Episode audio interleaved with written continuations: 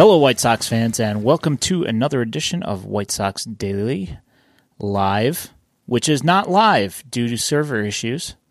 So we are forced to record a podcast and not stream tonight because we don't want to sit there and drop in and out all night, and uh, we just want to be able to talk about the White Sox and uh, get it out of our systems for for about a week or so. My name is Ian Eskridge. I'm here with my co-host, the Danny Miller. How you doing, Danny? Well, you know, uh, I guess I'm uh, I'm doing okay. You know, not a lot of uh, news in uh, any kind of major movement for the White Sox. Uh, you know, we've had some unfortunate news that I'm sure we'll talk about here a little bit tonight. But you know, other than that, uh, I myself am doing well. You know, getting some projects done around the house after the holiday season is uh, come and gone, and uh, you know, just getting back to uh, eating better and living life the way I should, as opposed to uh, you know, holiday binging and whatnot. How are you, man? How you doing? Yeah, not too bad. Can't complain. Uh, had first, uh, you know, our first preseason baseball workout for my kids' team yesterday, and that was interesting. It was all uh, all fielding stuff, so working on footwork and fundamental stuff with the kids, and that was all right. Um, yeah, other than that, not really a whole lot going on. Um, yeah, so I mean, let's just get to the awful news that came out this week that Liam Hendriks on Instagram made us aware of that he is or he has been diagnosed with non-Hodgkin's lymphoma, which is uh, Yeah. lymphatic cancer, and um, you know it uh, attacks the lymph nodes and and uh, it's no bueno. Um, so he started his treatment yesterday, and uh, you know the White Sox released a statement, more or less saying that they, you know, support Liam the person and are not worried about Liam the baseball person right now, which is the correct thing to do. Um, and that they don't expect any updates on his condition at least until at least uh, opening day in Right. spring training. So, um, Right, quite understandable for the situation as well too. Uh, you know, uh, apparently Liam is known for a little bit and hasn't really told anybody. Although it didn't sound like he's known for a long time, but uh, didn't make it. You know, uh, didn't make it a point of conversation when he was working out with some of the guys in Arizona because uh, you know, as far as I know, he's been down there in Arizona a little bit. Some of the pitchers uh, have already uh, reported that you know I guess you would call it maybe like mini camp or whatever. Um, you know, so I, I saw an interview on uh, the MLB Network last night with uh, Joe Kelly, and uh, you know, Joe had said that he found out pretty much just before that uh, Instagram post went out. So you know, it's understanding that the, the White Sox aren't going to update us much on that. I'm sure that uh, you know Liam's going to go ahead and start his treatment and you know get uh, get on the way to uh, getting himself healthy and better. And you know, that's just one of those things. You're not really going to know what kind of progress is being made, and, and you know, for at least a little bit. So, you know, all I can say on my end is that uh, my heart goes out to him and his family and uh, you know the White Sox organization as uh, Liam deals with this kind of thing because it is it's unfortunate news, you know, albeit the uh, the treatment over the years has gotten better and the uh, the success rate has uh, gotten better. You know, it's still a scary situation. So, yeah. how you feeling about that whole thing, man? Yeah, uh, my heart goes out to the family. Obviously, you know, um, it's not the news that anybody was hoping for. you know, obviously, No, um, Yeah, it's it's just a, a terrible situation. Um, I don't know if you happened to catch the Scott Radinsky interview with Chuck Garfien. Did you happen to hear any of that? No, and you know, I was uh, I was actually meaning to get to that uh, a little bit today, and unfortunately, uh, you know, as things go, uh, you know, they tend to come up when you uh, least expect them, and I just couldn't find the time. So uh, I will, when we get done here tonight, I will actually probably take a few minutes to go ahead and give that a listen. But it sounds like you have. So uh, why don't you go ahead and enlighten us a little bit for those of us who haven't? Yeah, well, I mean, uh, you know, he more or less just says that it's a obviously not fun, and uh, that it's going to be a, a, long road for Liam. That um, you know, he's looking at you know anywhere from probably like you know at the very, very, very least uh, you're looking at six to ten months. So, right. um, pretty much. Right. And Scott Radinsky would know. I mean, there's this is a guy who's uh, who's fought that battle. So yeah. So, I mean, any any hopes of having him this season at all are pretty much uh, out the window, and he won't be pitching for the White Sox. You know, Rick Hahn said that they expect him to pitch for the White Sox again, but you know we'll you know we'll see. Uh, you know the uh, the contract has the uh, option on it for next year, and um, I don't know. I I'll be sh- you know I'll be shocked if you know if he pitches this year. I I would be flabbergasted.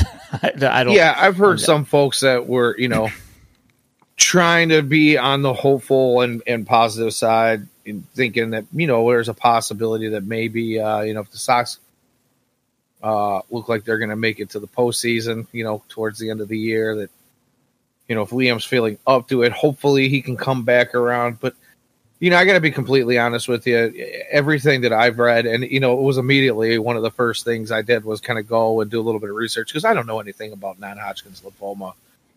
You know, I'm not a doctor. I don't play one on TV. Uh, but you know, you hear about it.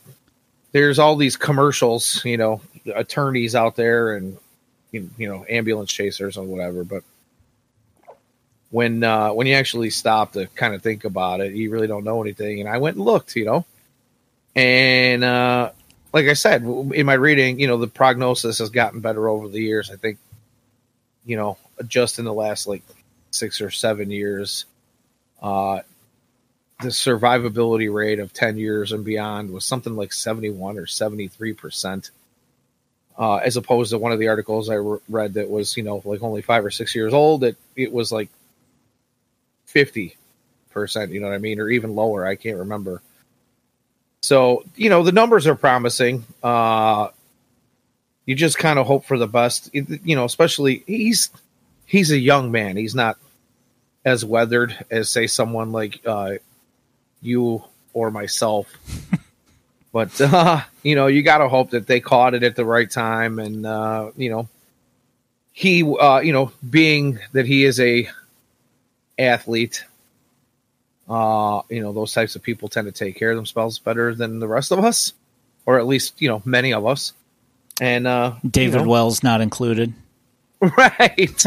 so you, you kind of hope that uh, you know he's got those things going for him, and, and that that should even give him a better, uh, you know, outcome, or at least an outlook. Uh, and you know, it is what it is, man. There's there's really nothing that we can do other than uh, show our support by uh, you know not making too much of a big deal prying into his personal life. You know, some of these uh, some of these writers and, and reporters and, and things, they, you know, can maybe get a little overzealous with these kinds of things. You know, you and I can sit here and talk about it all day long. We're not gonna we're not gonna bother him with that. But I just hope that uh, you know the rest of the uh, the world kind of gives him and his family the peace that they need, so that uh, you know he can focus on what he needs to do here in the coming months.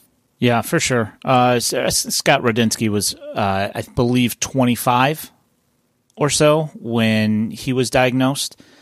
Yeah, and right. um, you know, is going into the uh, 94 season, I believe, uh, or maybe, yeah, I think it was like February in 94 or something like that. And, um, you know, obviously with the strike happening and whatever, he didn't, he didn't make it back that year. So, um, right. Yeah. Uh, you know, Liam's a little bit older than that. And, um, you know, but the fact, you know, like you said, he is an athlete and a competitor and, you know, has that drive that hopefully, you know, he can just, uh, weather the storm and get through it all and everything comes out, you know, aces on the other side. Let's just hope, you know? Yeah, absolutely. Absolutely. I'm sure he's got the, the finest people that he can uh, have, you know, helping um through this uh through the process and through the treatment and you know, of course, uh that can't hurt either. Uh you have anything else to say on the Liam thing before we move on? Well, you know, as uh, bloggers and streamers and podcasters, you know, the situation is unfortunate, but it's also kind of what we do here to, you know, I don't want anybody to slam us for saying, oh, you're being insensitive, but we should probably talk about what the options are for the White Sox uh coming or I should say going forward with uh you know what is expected to be a season miss by Liam Hendriks. And I kind of want to get your thoughts on that. So, you know, before we put this whole thing to bed, uh, you know, obviously that whole situation sucks, but you know, the Sox do have some things they got to do. This, uh, you know, it is a business. The game is not going to stop for one player. So, you know, I, I again, I don't want to be insensitive, but you know, these are things that need to be talked about, addressed. So, uh, what do you got? What do you got on the uh, on the old brain for that situation. Yeah, I mean, there's still a baseball season, right? So yeah, I mean, there's 162 games to play. They're not going to stop that for him. Uh, you know, as much as we would like to be able to say, well, you know, we'll just wait until Liam's healthy.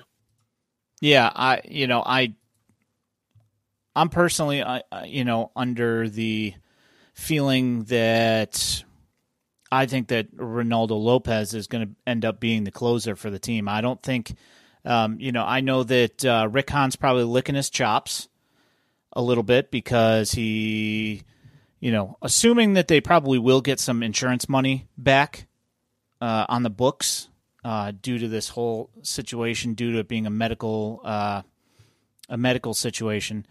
Um, so I, am sure that you know Rick Hahn's licking his chops about you know trying to spend some of that money on relievers because we know how much he likes doing that. Um, but I, you know, like there's also the thing is, I mean, it's, I mean, not that he's like a, uh, you know, that he can see the future or anything, but he did set this team up pretty well with a a bullpen if something major like this did happen. And I mean, he might have been safeguarding against Liam's uh, tear in his elbow that he's had for years and hasn't gotten sorted out. Um, so that might have been why he did what he did. Um, compiling, you know, a bullpen with, uh, you know, Kendall Graveman and Joe Kelly in it, in addition to what they had been also bringing up and, you know, repurposing Reynaldo Lopez as a as a reliever.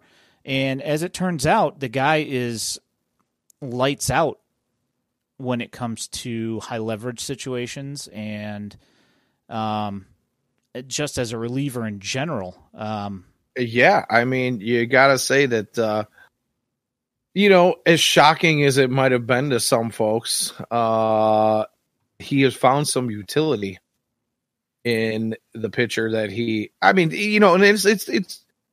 Let me. I, I don't want to say. I was going to say in the pitcher that he could have been, but you know, the thing is, is it's not like he wasn't there before. You know, we saw what he could do for a little while. He had some really, really strong flashes and, uh, you know, we've talked about it on this show before many times. All of a sudden, he goes and he gets the corrective surgery for his eyes. And you can see the sign that's being thrown down out there, and you can see the glove and the target that you're throwing to. And wow, the guy comes back and he looks solid all the way around. Yeah, amazing what you can do when you can see. Right. You know? Right. Um, you know, and then there's the other thing too is uh the White Sox will be getting a one Garrett Crochet back this season, which we all know is probably, you know, and I'm not going to say he's going to be a closer, but we know that, uh, you know, he's definitely not going to be a starter, at least, you know, in the early stages. Obviously, coming off of uh, his Tommy John surgery, there's going to be a ramp up period, right? And, you know, what better way to do that than put the guy in the bullpen for, you know, 70, 80 innings to get him ready to, you know, maybe possibly take on a starting role later on. Yeah, no, I, and you know the thing is, I mean, you heard rumblings earlier this year, uh, or earlier this off season about um, Raylo at some point being interested in being a closer, and so I mean, it, I mean, it's just you know weird set of circumstances that set this whole thing in motion. That um, you know, I think that it probably ends up with him being the eventual closer. Um, I, I, mean, I know that Graveman's done it before, but um, I prefer Reynaldo Lopez in that situation personally. Um, yeah, and Kendall Graveman, even though he's done some closing, you know, I wouldn't mind seeing him out there. Uh, you know, a little bit here and there, obviously, if if need to, the guy to go out and and do it. But uh, his biggest successes in his career have come as a setup man. You know, not that he was a terrible closer, but he wasn't, you know, obviously Liam Hendriks. Uh, you know, and it's tough to do when you've got a guy who can uh, perennially be considered for the uh, best reliever in baseball year in and year out.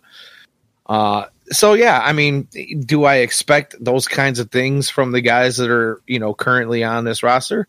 Maybe not, but Reynaldo Lopez to me, like you're saying, shows the most potential to be uh, a guy that can shut down a game. And you know, I think a lot of folks tend to forget that not only does you know Raylo have some pretty good stuff, but he's got you know some pretty good velocity as well too. I mean, you know, he's throwing you know right at triple digits here and there. You know what I mean? He's he's got a fastball that touches you know 99 yeah. quite often. You know, is he going to throw you 103, 104 and blow him by you that way? No. But uh, he's got some pretty good stuff. And, uh, you know, if he can set you up with a couple of those 98, 99 mile an hour fastballs and then drop that one that, you know, falls off the table, you know, that, that hammer is pretty good. Yeah. Uh, you know, the.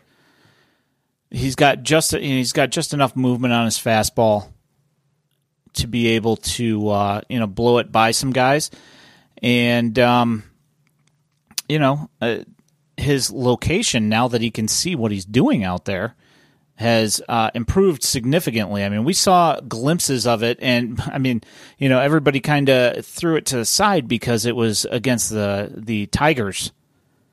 So you know, nobody was you know really, I don't know, necessarily uh, buying it per se you know, because it was happening against uh, a bad team. But, you know, um, he has shown the ability to go out there and be dominant. He did it with the Nationals before he got traded here as well. Um, so, you know, um, yeah, that's my that's my call on the whole thing, and I, I think that uh, you know Graveman, like you said, he can come in and do it every once in a great while, but I think he's better off suited in a setup role uh, just like Joe Kelly is. You know, Joe Kelly doesn't like closing either. Uh, he finds it to be boring, which is odd.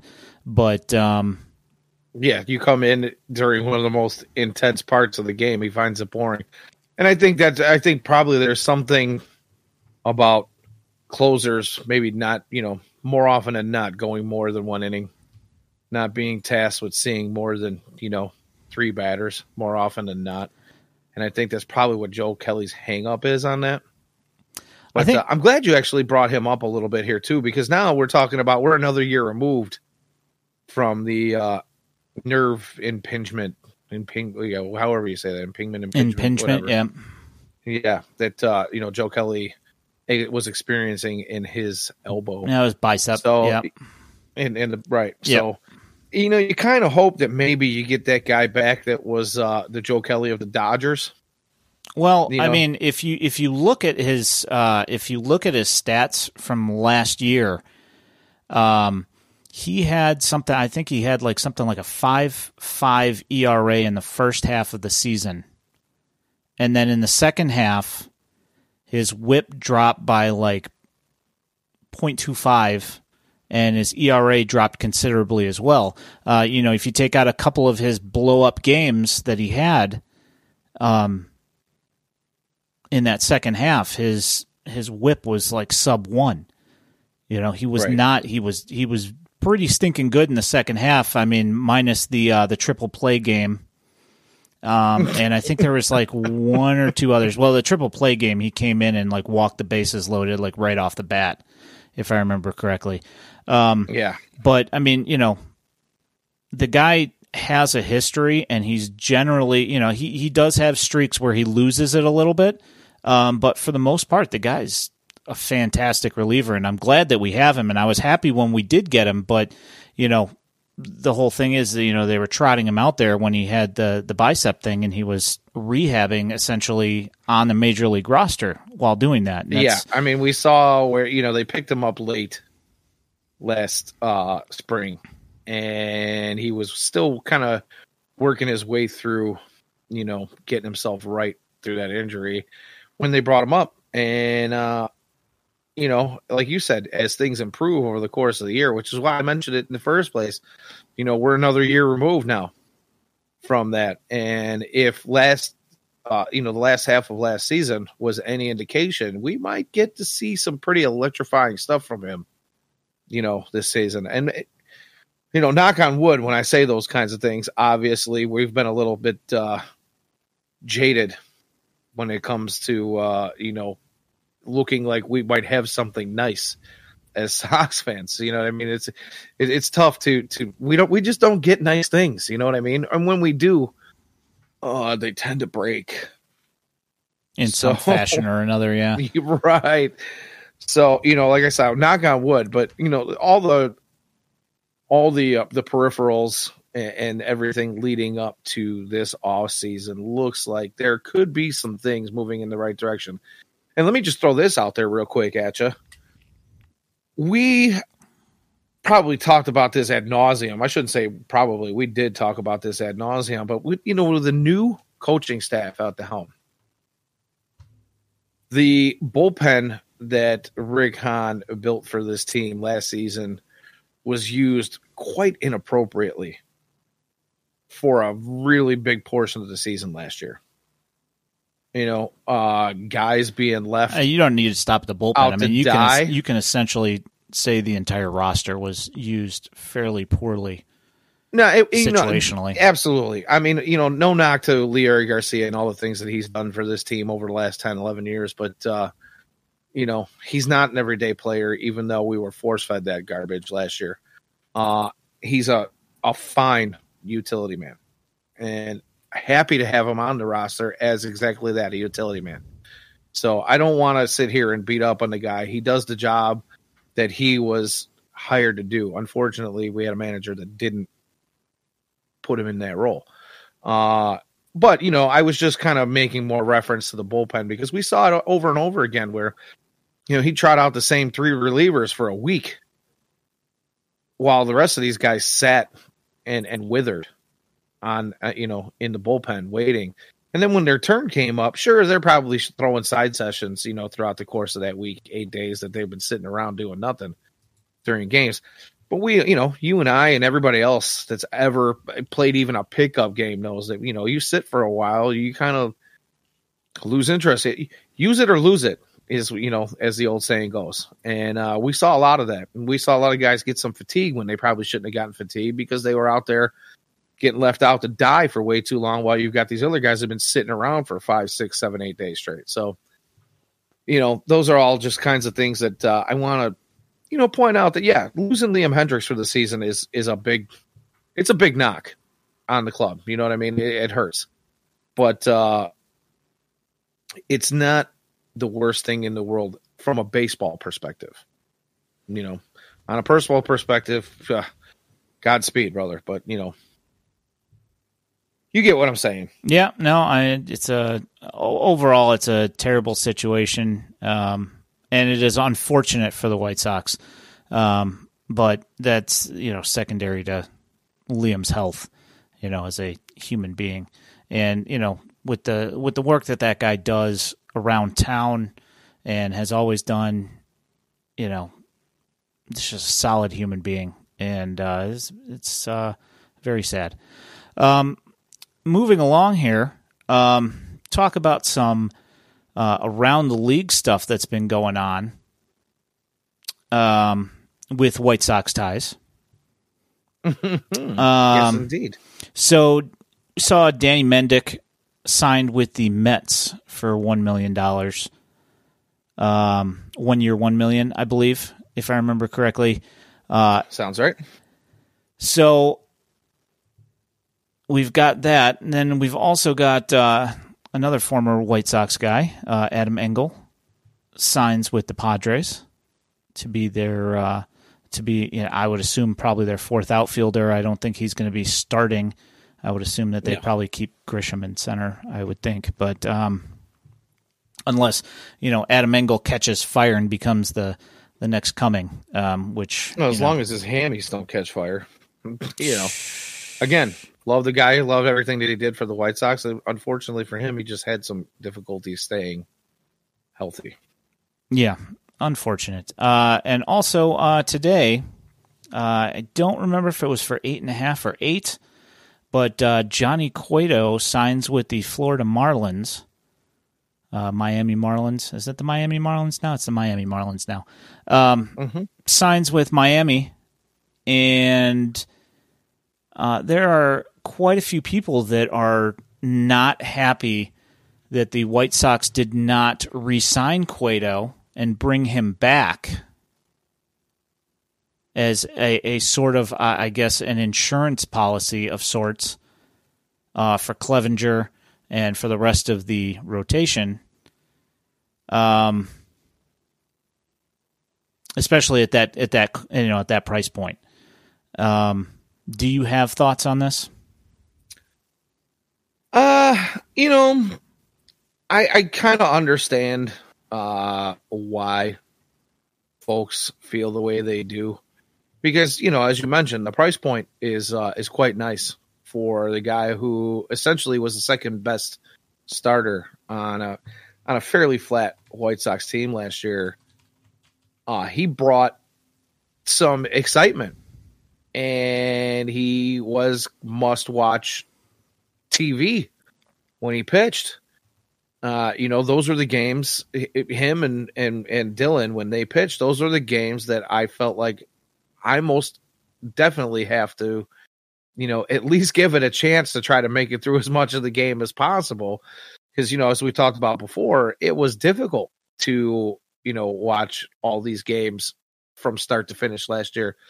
Those games were the ones that were uh, you know, like I said, kind of designated to myself as must watch must watch TV and must attend games if I could get to a game. And uh, you know, I can't say that I disagree. I, I think I would love to have had him back at, for that kind of money, but at the same time, uh, you've already got five starters on your roster at this particular moment, or at least what looks like five starters anyway, with the addition of uh, Mike Clevinger. Uh, you're not going to go with a six man rotation, at least from what they've been talking about. You know, it's been kind of tossed around uh, in MLB in general is going with uh, a six man rotation. You know, some teams have kind of really thought about that. You know, teams are starting to get creative with the way they use their pitching staff. So, you know, openers and all this stuff. But the reality is, is I don't think Johnny Cueto is the kind of guy that's going to take a minor league deal anywhere. I don't think Mike Clevinger is going to want to play in the minors for the White Sox.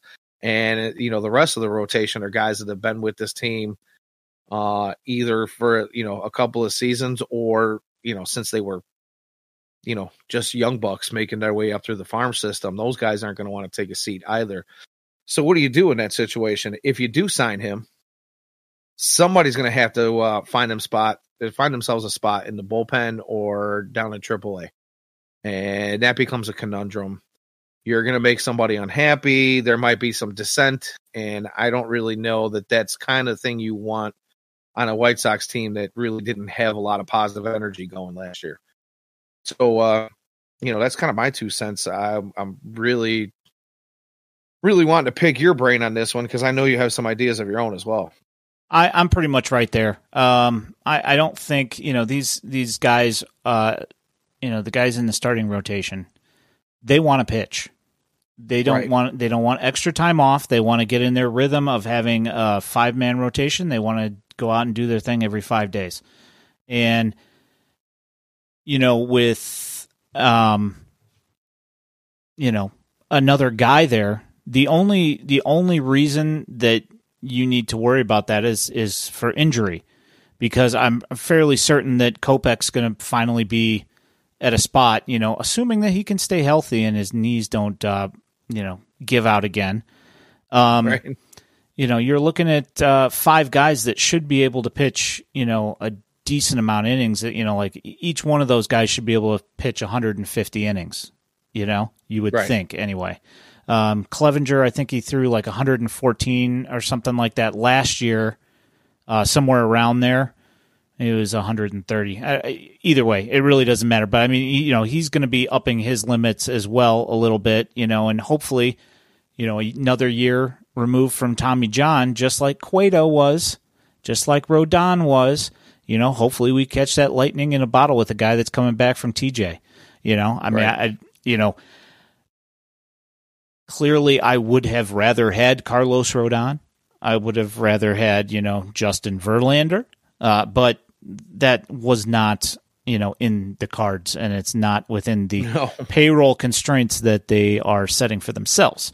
So, um, Which I- is unfortunate because they are nowhere near, nowhere near the threshold, that first threshold.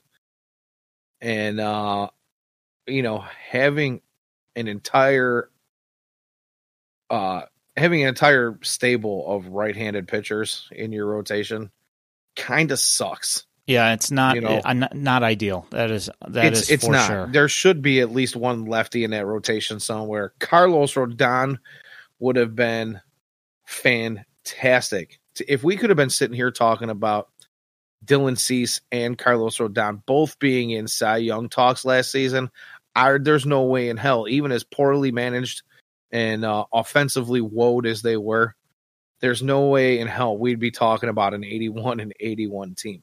You know, it, Carlos Rodon in the rotation had to be good for six or seven more wins. You would think, yeah. So, you know, regardless, we don't have him. So, you know, the other thing is, is yeah, every team goes through. I think it's an average of like nine or ten starters a season, right?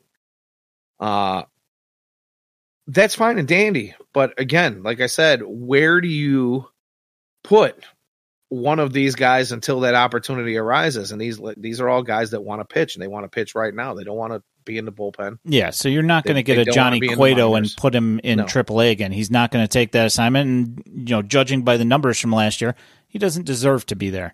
So Absolutely not. I completely understand why the White Sox didn't sign him um, because it, it, like this season coming up right now is the season for Michael Kopech. If he's going to do something, he has to do it, and if he stays healthy, uh, we'll see whether he's capable of doing that or not.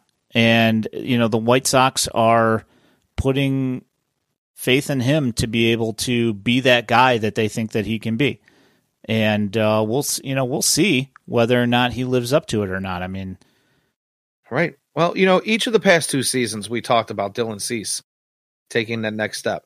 And in 21 he did. He took a step. And in 22 he took a huge step. So, you know, now it's time for Michael Kopech to start taking those steps.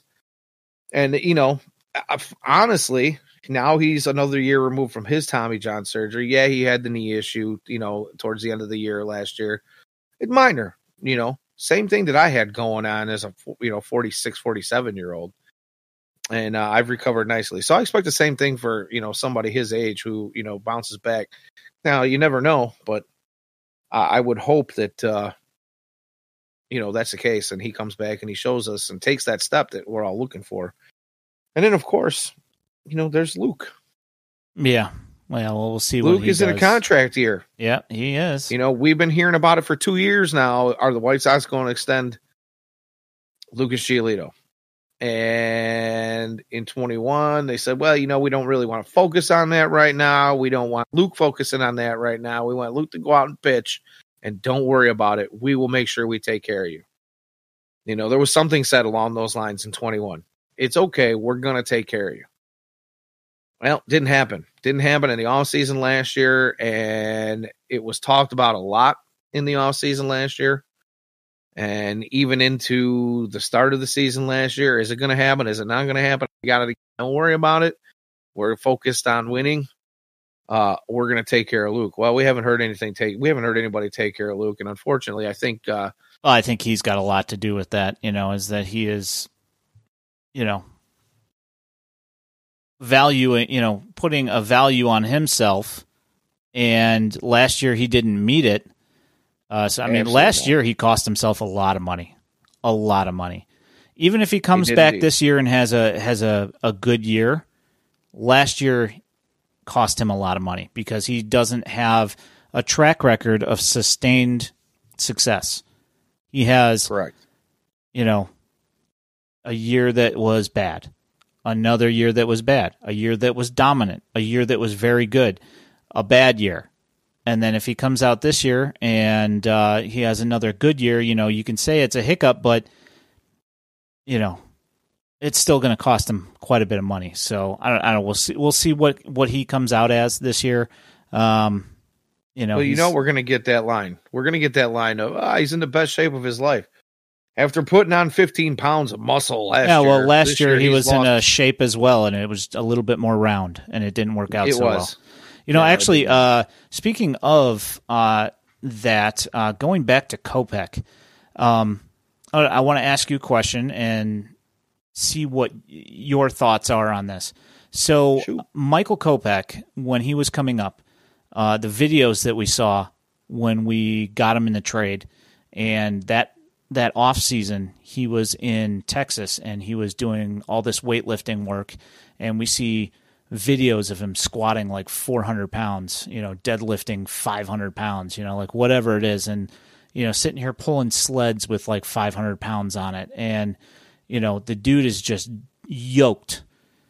And then he goes on his, uh, you know, with the with the 2020, you know, he has the TJ, and then uh, in 2020, because of you know COVID, he goes on his Crocodile Dundee walkabout and uh, is wandering through the wilderness in his Teva sandals, uh, climbing up you know through mountains in Arizona, and he decides that he doesn't want to be you know built like that anymore, and now there have been injuries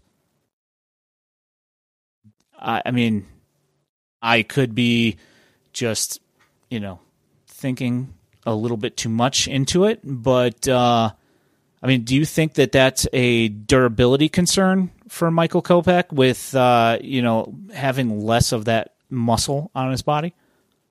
Uh, it's possible. Uh, it's also possible some of that damage was done during some of those workouts. It's you know, possible. when you talk yep. about a pitcher squatting and you know squatting four or five, eight hundred, whatever, how many pounds it was. I remember it was ridiculous amounts. Uh, he was on the leg press machine doing, you know, I mean, there was just plates and plates and plates on that leg press machine. Yeah, and he was doing the, you know, the the traditional squats with the bar over the shoulder, and and there were plates on that bar, and you know, we we saw all those workouts. And then you and then you hear about a guy who's you know 26 years old blowing his knee out or at least on his way to blowing his knee out. You know, uh, possibly it's it's possible that it goes both ways. I really wish I knew how to answer that. Uh, but yeah, I guess there's got to be something that has to be said about conditioning when you go from that type of conditioning when you're you know you're built like an Adonis to you know being lighter at 25 26 years old than you were at 22 yeah You know what I mean? I, that's it's usually the other way around. When you're a 21, 22, 23 year old coming up, you kind of tend to gain a few pounds, no matter who you are, whether you're an athlete or just you know a young strapping man growing you know into his uh, adult body. Yeah. So, uh, you know, I, I, it's a tough question. I wish I had a better answer. Yeah, for I mean- but it's possible that that could go either way. Honestly, Yeah, the only reason I ask is because, you know, other than the broken hand, the injury that really, you know, obviously you had the TJ, but the other parts of his body were all like they seem stable. And since he stopped being that workout warrior guy, that it seems like the injuries have moved elsewhere and I'm just curious as to you know I mean I, I don't expect you to have a hundred percent accurate answer. I mean that's not where I was No, going with this. I I was just don't. I was just wanted to bounce it off you and see what you thought about it. Well, I guess the only thing I can say about that is, is you know, as we all hope, uh, I hope that uh, this new strength and conditioning staff that uh, the White Sox have invested in, uh, you know, kind of sees these things and uh, runs in the direction they feel like they need to run in. You know, uh, maybe for once when we hear, you know, the the the inevitable presser of so and so's in the best shape of their life, that it's actually true. Yeah, well, I mean, let's uh, hope that the uh, the biomechanics thing that is rumored to be going on in the strength and conditioning program that that is indeed a reality and that it does pay dividends for this franchise. Because Absolutely. quite frankly, I'm sick of watching nothing but injury after injury after injury. Um, As are we all. one uh, one last one that I wanted to bring up. Uh, I think it was yesterday. Uh, AJ Pollock signs with the Mariners for seven million dollars in one year, and he's rumored to be be, be platooning with Jarred Kelenic. Um, so overall, all AJ Pollock had to do was pay one million dollars to get out of Chicago. Yeah, he That's the way I'm looking at it. He lost a million bucks, and it, you know when he left, he kind of seemed like he was more on the unhappy side anyway. Just didn't feel. I don't know. You know, we'll never really know the whole story unless it comes out later. But it just seems like that maybe he was never really a fit in this clubhouse on this team. He just wasn't happy with the way things went. I think a lot of guys weren't. You know, again, I think that might have been a you know a staff issue that uh kind of you know took its hold with this clubhouse you know that that's the kind of thing it's a disease that uh sets in and grows and festers into something much worse and uh you know honestly none of us thought he was going to get anywhere close to that 8 million dollars that he would have gotten stayed here uh you know this season or whatever. So for the fact that he got 7 million to go play in Seattle, and he only really took a loss of a million dollars. It, you know between staying here and going there. Uh, you know, good for him. Yeah, that's what I said. Maybe it's a better Yeah. fit. And and you know, you're talking about the Mariners too, who's another team that's got aspirations to to do some things. Uh, it might still be difficult for them. They do play in a tough division, and uh, I, even with some of the moves they've made this offseason, I'm not quite sure that they're there yet. But uh, good for him for trying to uh, do something for himself. Yeah, I think that uh, I think there were a couple of things at play. I think that there was definitely some bad juju in the clubhouse um, last year with the TLR experience for everybody, and uh, I also think that you know he's a number one. He's a now he's a West Coast guy. I mean, he's from Indiana, I believe, uh, originally. Right. But uh, I think that he's now he's a West Coast guy and he likes the weather out on the West Coast, and so he moved back out west. And uh, I also think that you know I think that the writing was on the wall from the front office, more or less telling him, "Hey, you know, we're probably going to go out and sign somebody else, Right. and Oscar Colas is coming too." So right. you might want to start looking elsewhere if you want to play at all next year because you're not going to get a lot of playing time here. You know, and I think Right. you know I think that it was always in the plans for uh you know Rick Hahn has had it in you know had it in his mind that he wants Andrew Benintendi for years now. And I don't think that Yeah, that I mean, stopped. they, he was the guy they wanted in the draft when he was drafted. Yeah. You know, they they talked about him being high on their draft board. Uh, they've been quite enamored with him since he was just a young buck. So, yep, yeah. And not to say that he's not a young buck now. He's he's definitely he's in that he's at that age now where he's supposed to be, you know, kind of entering his prime. Yep. And God, I mean, for what the guy has done already in his young career, if he's now just entering his prime, White Sox could be in for a, a good ride with him. Yeah, you know? I, I'm certainly hoping so. Uh, you know, I mean, seeing that, uh, you know, what he's done and the fact that he's a gap hitter and the fact that we have seen that in the past there has been the ability to channel power every once in a while. Right. Um, and the fact that he is a capable left fielder. I mean, you know, we've seen the arm. You know, obviously the arm's not the the, well, uh, the ideal I mean, thing, know, but as a left fielder, it's not the number one qualification anyway. You know, when when the White Sox signed him, I think I saw that video of the I don't know the what is it like the twelve hopper back to the oh. infield, whatever you want to call it. Yeah, the the fifty three footer that just kind of rolled in, whatever. I mean, you know, beat up on the guy for that all you want to, but that's obviously not typical of him either uh, it would be very difficult for someone to have positive fWAR if they threw the ball like that all the time. Yeah. So no, yeah, yeah, know. no. I, I, there was there was there was another play that he did make against the White Sox that was that was a good throw. Um, but I just want to throw this out there that that throw hit far enough away from home plate that I still think Javi Baez probably would have swung at it. Ooh. Um. Anywho, uh, so sick bird. they go ahead and call it for this week. Um. Yeah. uh. Th- thanks for coming on, Danny. Appreciate it. Um. Yeah, so yeah, it's you, a shame we couldn't go live. We didn't have our folks in the chat, but uh, you know, let's just say we miss all you guys tonight. Uh, unfortunately, Twitch had other ideas with their servers uh, apparently being down pretty much all over the country when we got on. Uh, but you know, we miss you guys. We'll see you again next week. Yeah. Um, yeah. So we will. Uh, I don't know. This is kind of one of those things that's been in the in the works for a little bit, trying to think about uh, what we wanted to do as far as a uh, home location for this stream. Anyway, we had kind of thought about possibly moving it elsewhere at some point anyway. So I don't know. Maybe this will uh, spur on that conversation. But uh, anyway, uh, at Daily White Sox on Twitter, uh, whitesoxdaily.substack.com. You can find written information. You can find this podcast there, as well as all the places where you download your podcast. Um, and this will be out in the morning. Um, not that I I don't know who I'm telling because we're not streaming, so I don't need to tell everybody that it's going to be out in podcast mm-hmm. form tomorrow.